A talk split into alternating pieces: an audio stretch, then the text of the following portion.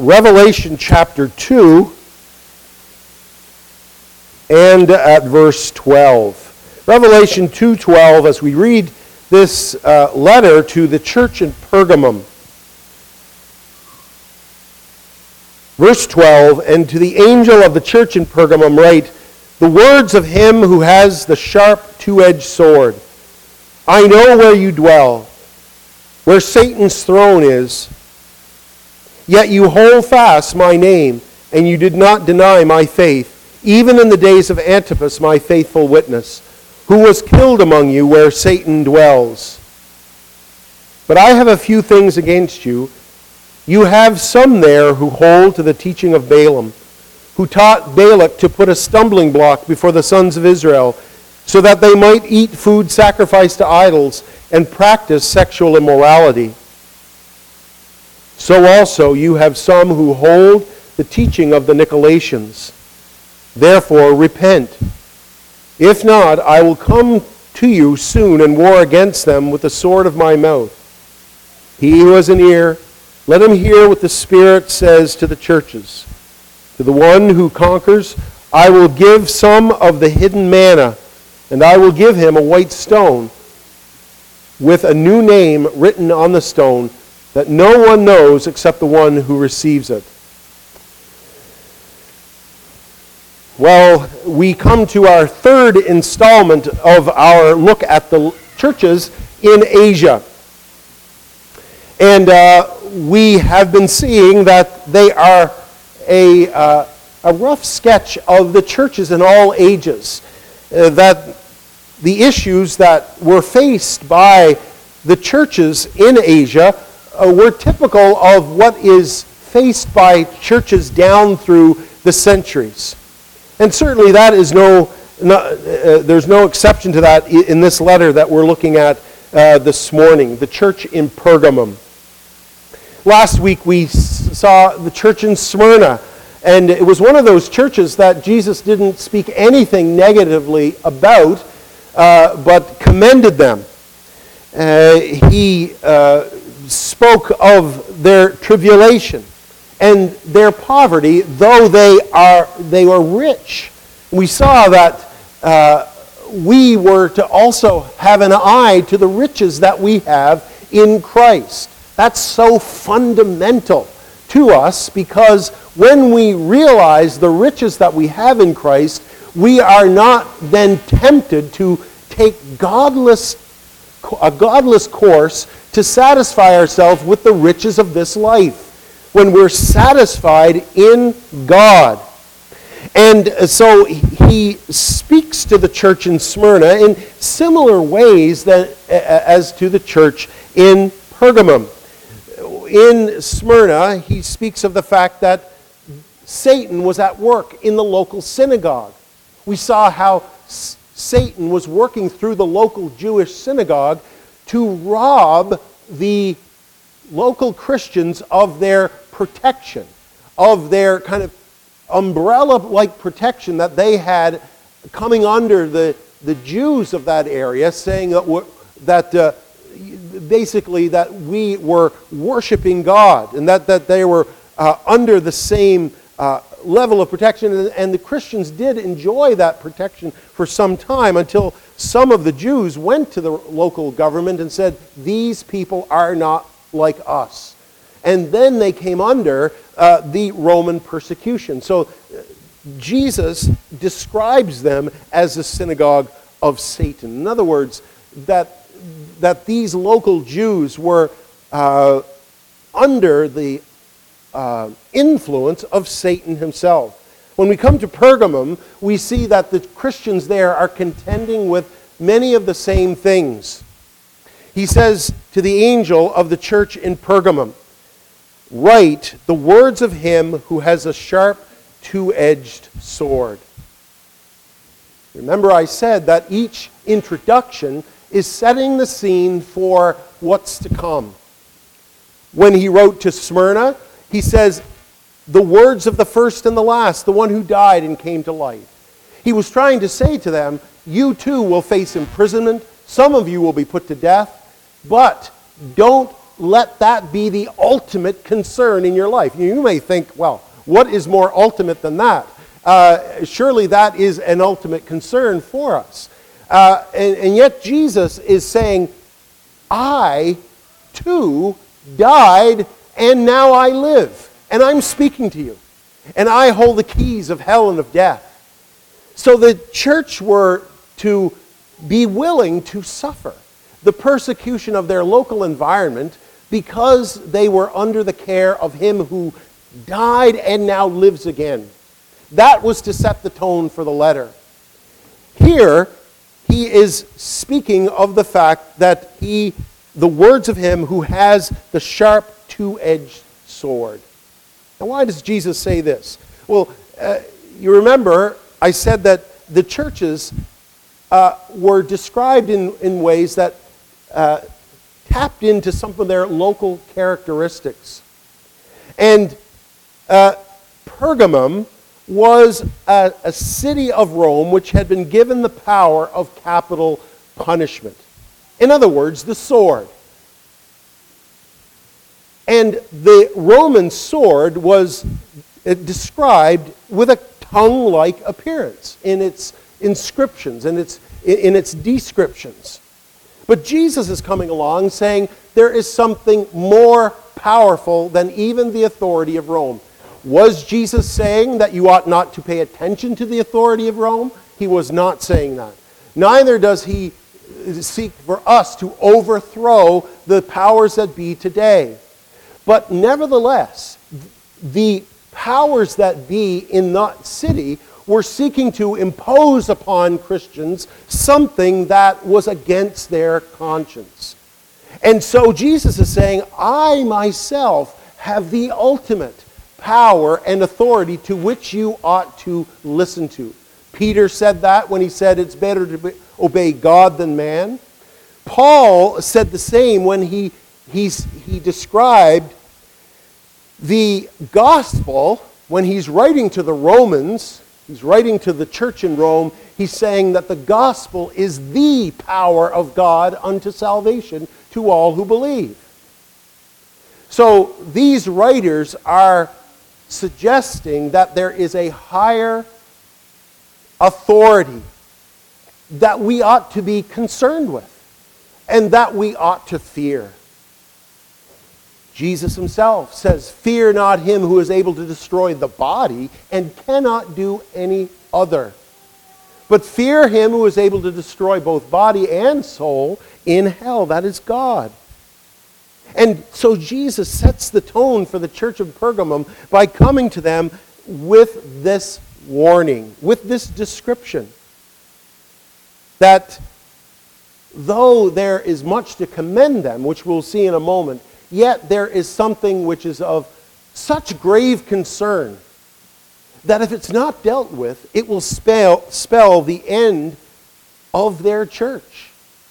And it will bring on the very judgment of Jesus himself. I will come and war against you. Just as it was in Numbers 25, which Jesus is referring here to later when he describes Balaam.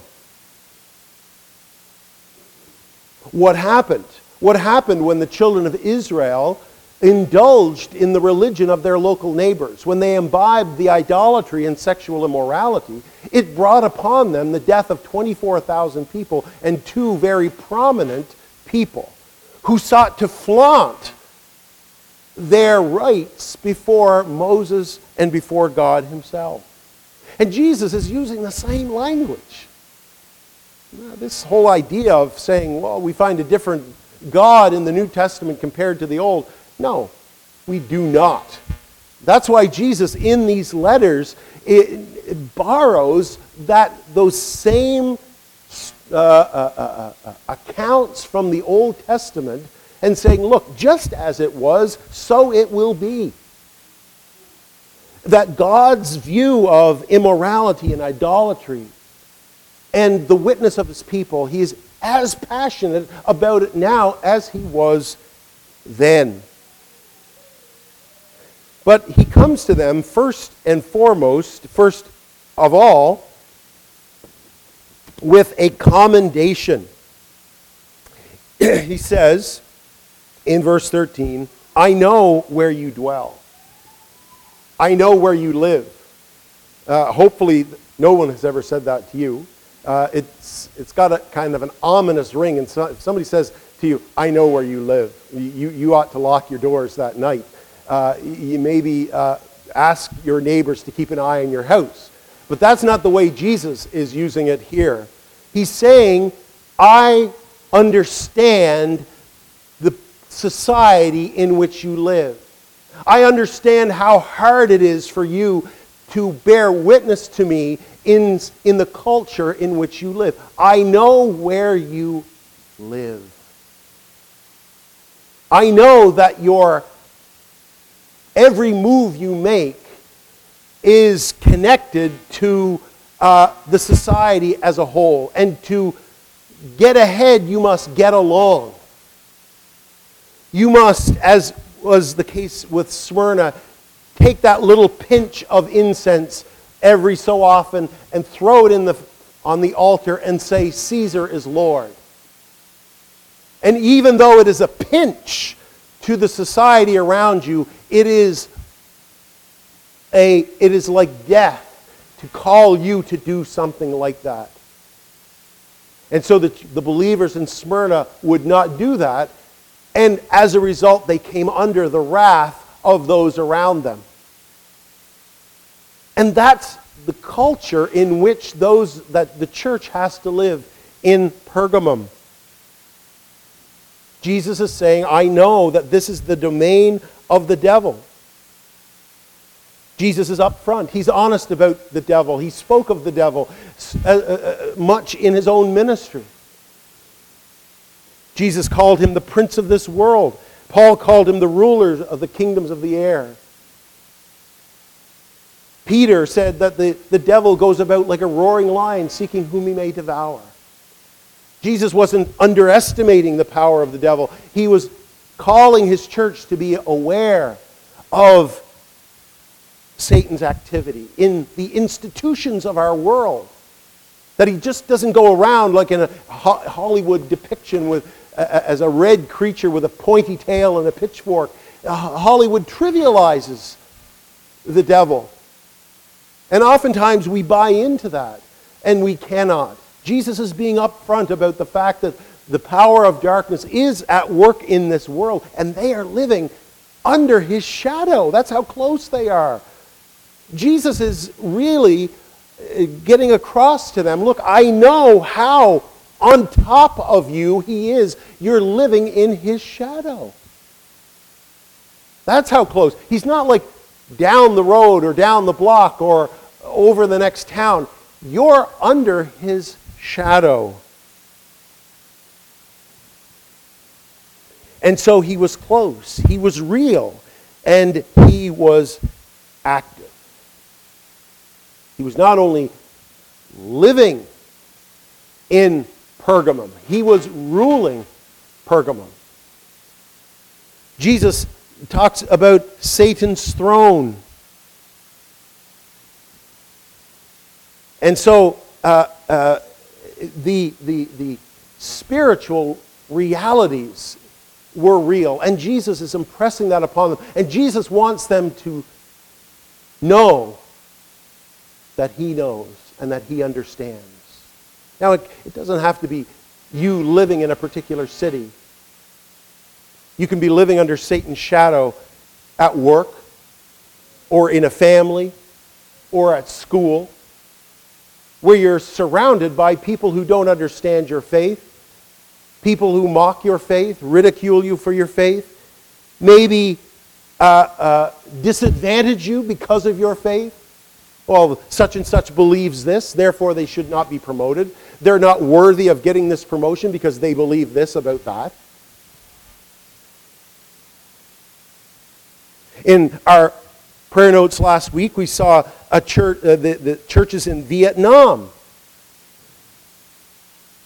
where the government is imposing very severe restrictions upon uh, uh, Bible schools, for example, which, along with teaching their curriculum, must also teach the revolutionary history of Vietnam. So it's not just teaching about Jesus, it's teaching about Ho Chi Minh. It would be not just teaching about Jesus, it would be teaching about Fidel Castro if you were in Cuba, or Stalin and Lenin if you were in Russia, or, or uh, the, uh, the, uh, the, the Kims in North Korea. Imagine if you were having to teach that. And so the, the, the, schools there, from Voice of the Martyrs, they say failure to do so would result in the closing of the training institution. That's going on right now. That's living under Satan's shadow. But it manifests itself in many, many ways, in many, many places. That's why Jesus uses the word the seven churches, because it's a perfect representation of the church in all ages. And Jesus understands where we are. He says, I see you at work. I see you at school. I see you in that family. I see you with those associates. I understand what you're up against. But Jesus does not use that as an excuse to give them a pass. Sometimes we see Jesus as hard that way. Come on, Jesus, give me a, a little rope here. Give me a little room. You don't understand how difficult it is at work or at home or where, um, with my friends or the school that I go to. You don't understand what they're laying on me and so on. Jesus says, I see where you are. I know where you live. But there is something greater than even this life and the applause of this life or getting ahead in this life. It is being faithful to me. And this is what Jesus is commending them for. Yet you hold to my name, and you did not deny my faith, even in the days of Antipas, my faithful witness, who was killed among you where Satan dwells. And so he was commending the church in Pergamum. He was saying, You, you have held to the truth, the gospel, as Jude says, once delivered to the saints. It doesn't evolve, it doesn't change because it's 2022. It is the faith once delivered to the saints. That is, that Jesus died according to the scriptures, that he was buried, that he was raised again according to the scriptures, that he was seen by over 500 people at one time, that his death was the source of salvation for the world, that his, his uh, uh, resurrection was the hope of the world, and that in believing in him and trusting in him, we have eternal life. That's what the people at Pergamum believed. That's what they held to. And that's why Antipas died. He is the faithful witness. Now, Jesus describes, is described in the same way in chapter 1 and verse 5. And from Jesus, the faithful witness, the firstborn of the dead, the ruler of the kings of the earth. Antipas is commended because he is like Jesus. He is a faithful witness. It cost Jesus his life to bear witness to God's salvation. Antipas said, I can do no, no less. You and I can do no less. That's where the rubber meets the road, friends. That's where we take this faith out into the workplace, out into our homes, wherever we are, and say, I, I am a believer now. This isn't a game. I can't just throw out my Christian faith at the coffee, uh, in the coffee room or over the water cooler uh, just to get along. No, I can't even secure my own job for that, uh, to, just to get along. I am a believer. Truth is God's truth. And this is how Antipas was willing to face his end as a faithful witness. Jesus is praising him. He's naming him in this letter. He's pointing him out, saying, Antipas, he is faithful. He was faithful in Pergamum. He was faithful when the government came looking for him. He was faithful when uh, his, his uh, colleagues uh, uh, took a stand against him. He was faithful to me. And Jesus is delighting in that. He, he's commending that to the people of Pergamum who remain. And so uh, uh, uh, Jesus is uh, holding that out to them, and he's encouraging them that this has been their history, that they have uh, uh, kept the faith. You hold fast my name. That means you hold fast to who I am as Savior, as Lord. You weren't willing, as some, to put that sprinkle of incense on the fire and say, Caesar's Lord. No, you were holding to my name. And you did not deny my faith, even in the days of Antipas. And so they understood the cost of preaching another faith. They understood the cost of compromising the truth of God, and so they would not do it. Antipas wouldn't do it. The Apostle Paul in Galatians said, If we or an angel from heaven should preach unto you another gospel than what has been delivered, let him be accursed. That's pretty strong, strong stuff. Let him be eternally condemned. Why? Why does he use such strong language? Because there is one gospel that is able to save, and only one. That Jesus died for sinners. He rose again for their justification. Paul is saying, You Galatians, I worry about you because you are in danger of being enticed, seduced by another way of salvation. And the people at Pergamum understood this. They, so they held fast at the cost of their own life.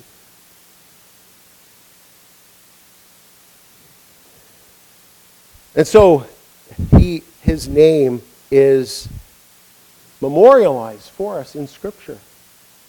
Does the Bible not say that those who stand for God, that they're, they're, they will shine out like stars in the heavens forever?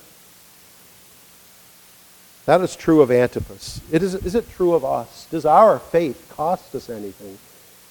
Or are we, are we always dodging those questions and those conversations at work or at home or whatever just for the peace? Would people be able to say of us, as it was said of Antipas, my faithful witness? At your funeral, would the person preaching your funeral be able to say, she was a faithful witness to Christ? Well, what do you mean? Well, she believed in the gospel and it cost her. it cost them as a couple. They lost friends over it. They lost a job over it. They devoted their, the resources of their home and their lives to propagating the name of Jesus and the, the glory of the kingdom of God. It cost them. They were faithful. There was that trouble, that hurt that came in their lives, and they were willing to forgive rather than hammer the person through, through uh, uh, slander for the rest of their lives. They released them. It cost them. They were faithful. They were faithful witnesses to the gospel. Friends, that is something worth living for, and more importantly, it's something worth dying for. That's what Antipas did. And that's what Jesus is commending the church at Pergamum for. And he is passionate about that. And he's emph- emphatic about that. But, just like anything, there's some things that need correcting. You go, whether it's to a farm, to a construction site, or a hospital, supervisor may come in and say, Look, this is very good. You're doing this very well. But, you see this over here? If you don't change this, this is going to lead to serious problems. If you don't reinforce this over here, that's going to lead to, you know, the structure being compromised over time.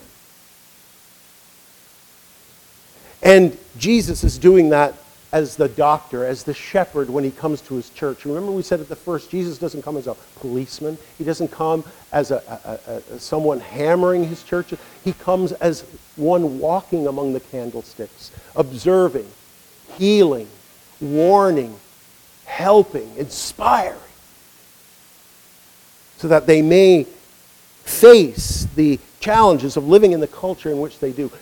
We need to be ready for that too as Jesus walks among this candlestick, as he walks among our church and draws attention to our own propensity to compromise with the world around us, leading to no church, leading to something that, is, that offers nothing to the world, offers nothing to the lost, offers nothing to broken sinners. And so that's what Jesus is concerned about. He says, That faith which Antipas died for, which you have been holding forth, that's in danger because of something that's going on in your midst. He says, You have some there. There were some people in the church who hold to the teachings of Balaam, who taught Balak to put a stumbling block before the sons of Israel so that they might eat food sacrificed to idols and practice sexual immorality. So this goes back to the story that we outlined earlier on. Jesus has no qualms about saying, look, the same thing is going on. And if things don't change, then the severity of God will be manifest among you as it was in Numbers 25, in that same account.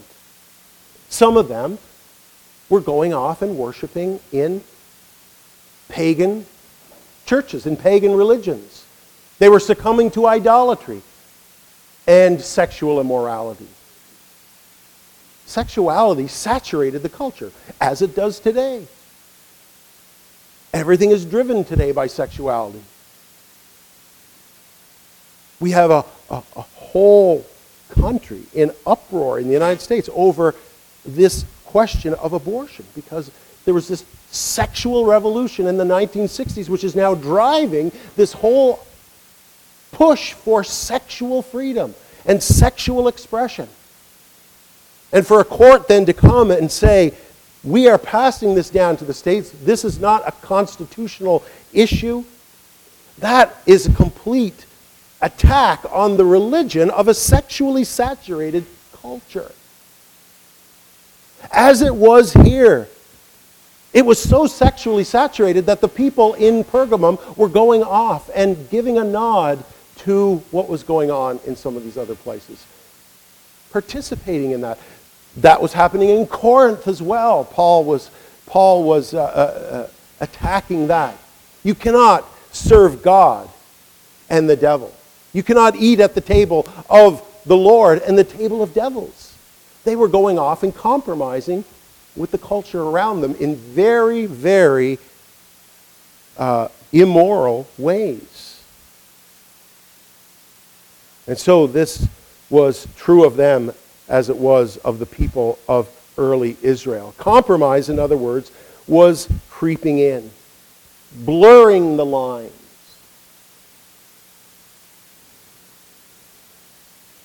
That is as I say, over the last number of weeks,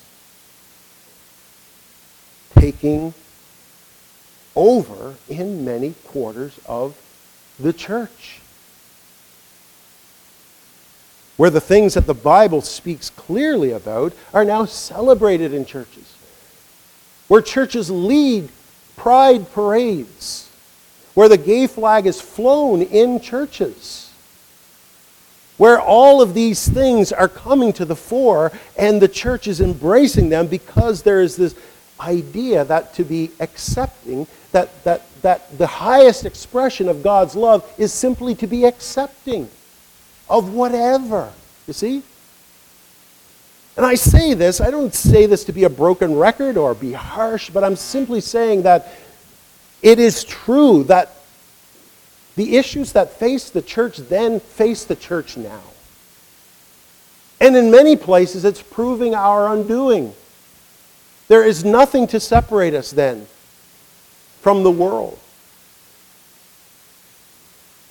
And in order to, because the church has decided that acceptance is the highest expression of love, then the walls have fallen.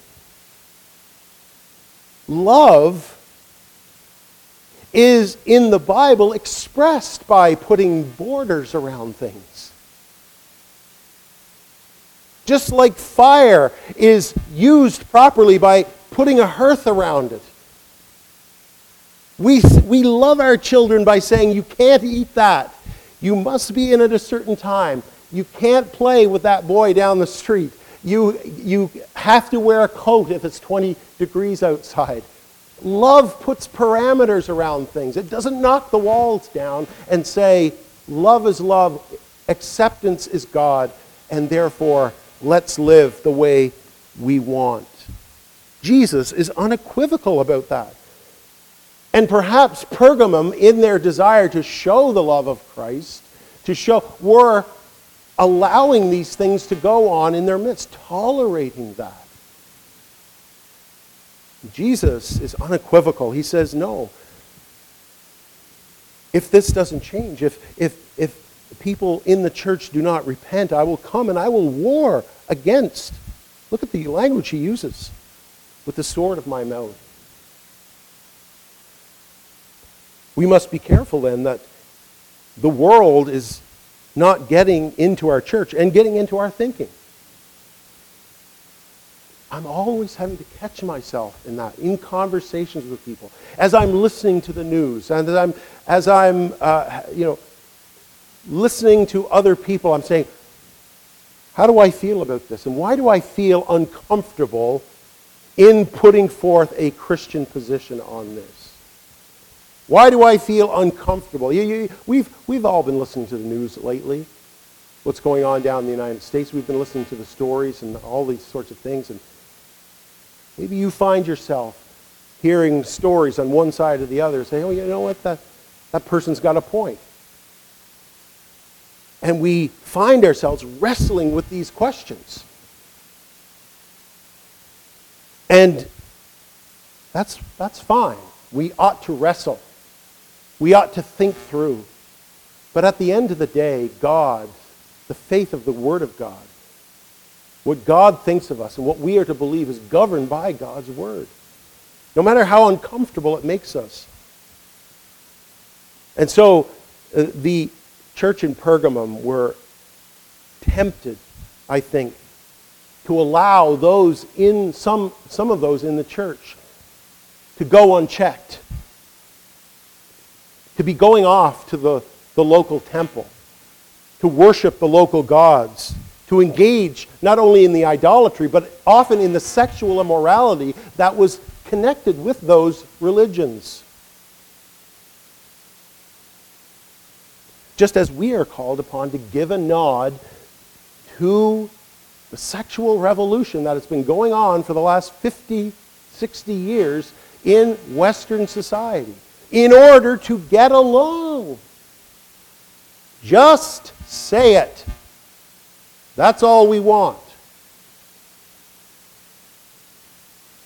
You see, and it becomes very subtle. And it begins to affect everything, infect our institutions of education and entertainment and the workplace. That one issue becomes the issue as to whether you survive in any of those anymore. This was the challenge of Pergamum. That there was, the faith was not just that Jesus died for sinners, but what is sin anyway? If you don't tell people what sin is, then they'll say, Why do I have to repent of it? If the church, on one hand, were saying Jesus is Lord and Jesus died for sinners, yet was turning around and, and winking at and, and giving a, a, um, a, a nod to the sexual immorality that was in the culture, but also in the church itself, Jesus was saying, You're sealing their fate. You're telling them that's, that doesn't have to be repented of, that that's okay That it's okay to turn the truth of God about male and female into something that people make up. That was the challenge in Pergamum. He says, Look, you are adhering to the teachings of Balaam, no less. Balaam, who also was motivated by the devil himself. So he said he counsels them and says, You must repent, or I'll come and war against you with the sword of my mouth. See, friends, you know, why does Jesus talk so harshly and strongly?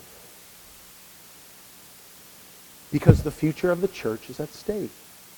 This is why God, Jesus has to come sometimes like a physician and say, This is cancerous. And if, you, if this cancer is not taken out, you will die. The church will die. The individual will die. Your witness will die.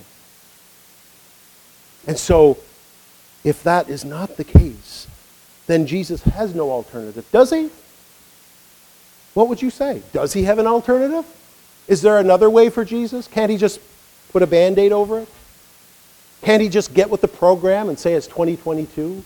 Can't he just understand a little bit about where we are as a culture? Doesn't he know that love is love and that acceptance is really the highest expression of love? Jesus says, no. We don't have that right to make those definitions. So he comes and he, he speaks, therefore, repent. If not, I will come to you soon and war against them with the sword of my mouth. He who has an ear to hear, let them hear what the Spirit says to the churches. Last bit we're going to speak about at the table. Let's pray. Lord our God, we have dealt with heavy matters here. But Lord, you have shown us in your word through the language, the strong language, the strong imagery, that these are not light matters. You have opened your heart to us, O God, and shown us the things that are important to you. You have shown us your mind Oh, Father, we confess that we become so acclimatized to this world. We're like boats that start to take on water. Father, help us to also judge the severity of the reality of situation in which we live. We thank you, Lord, that you know where we dwell. You know where we live. You're able to read the culture better than we can. Lord, help us not to act on our own whims, our own feelings, or our own desires. For, Lord, they will always lead us astray because we're always interested in self preservation. Father, may it be said of us what was said of Antipas that we are faithful witnesses to the truth, whatever it may cost us. Continue to bless us now, O God, each one, and lead and guide us into your truth. Take away our sins for Jesus' sake. Amen.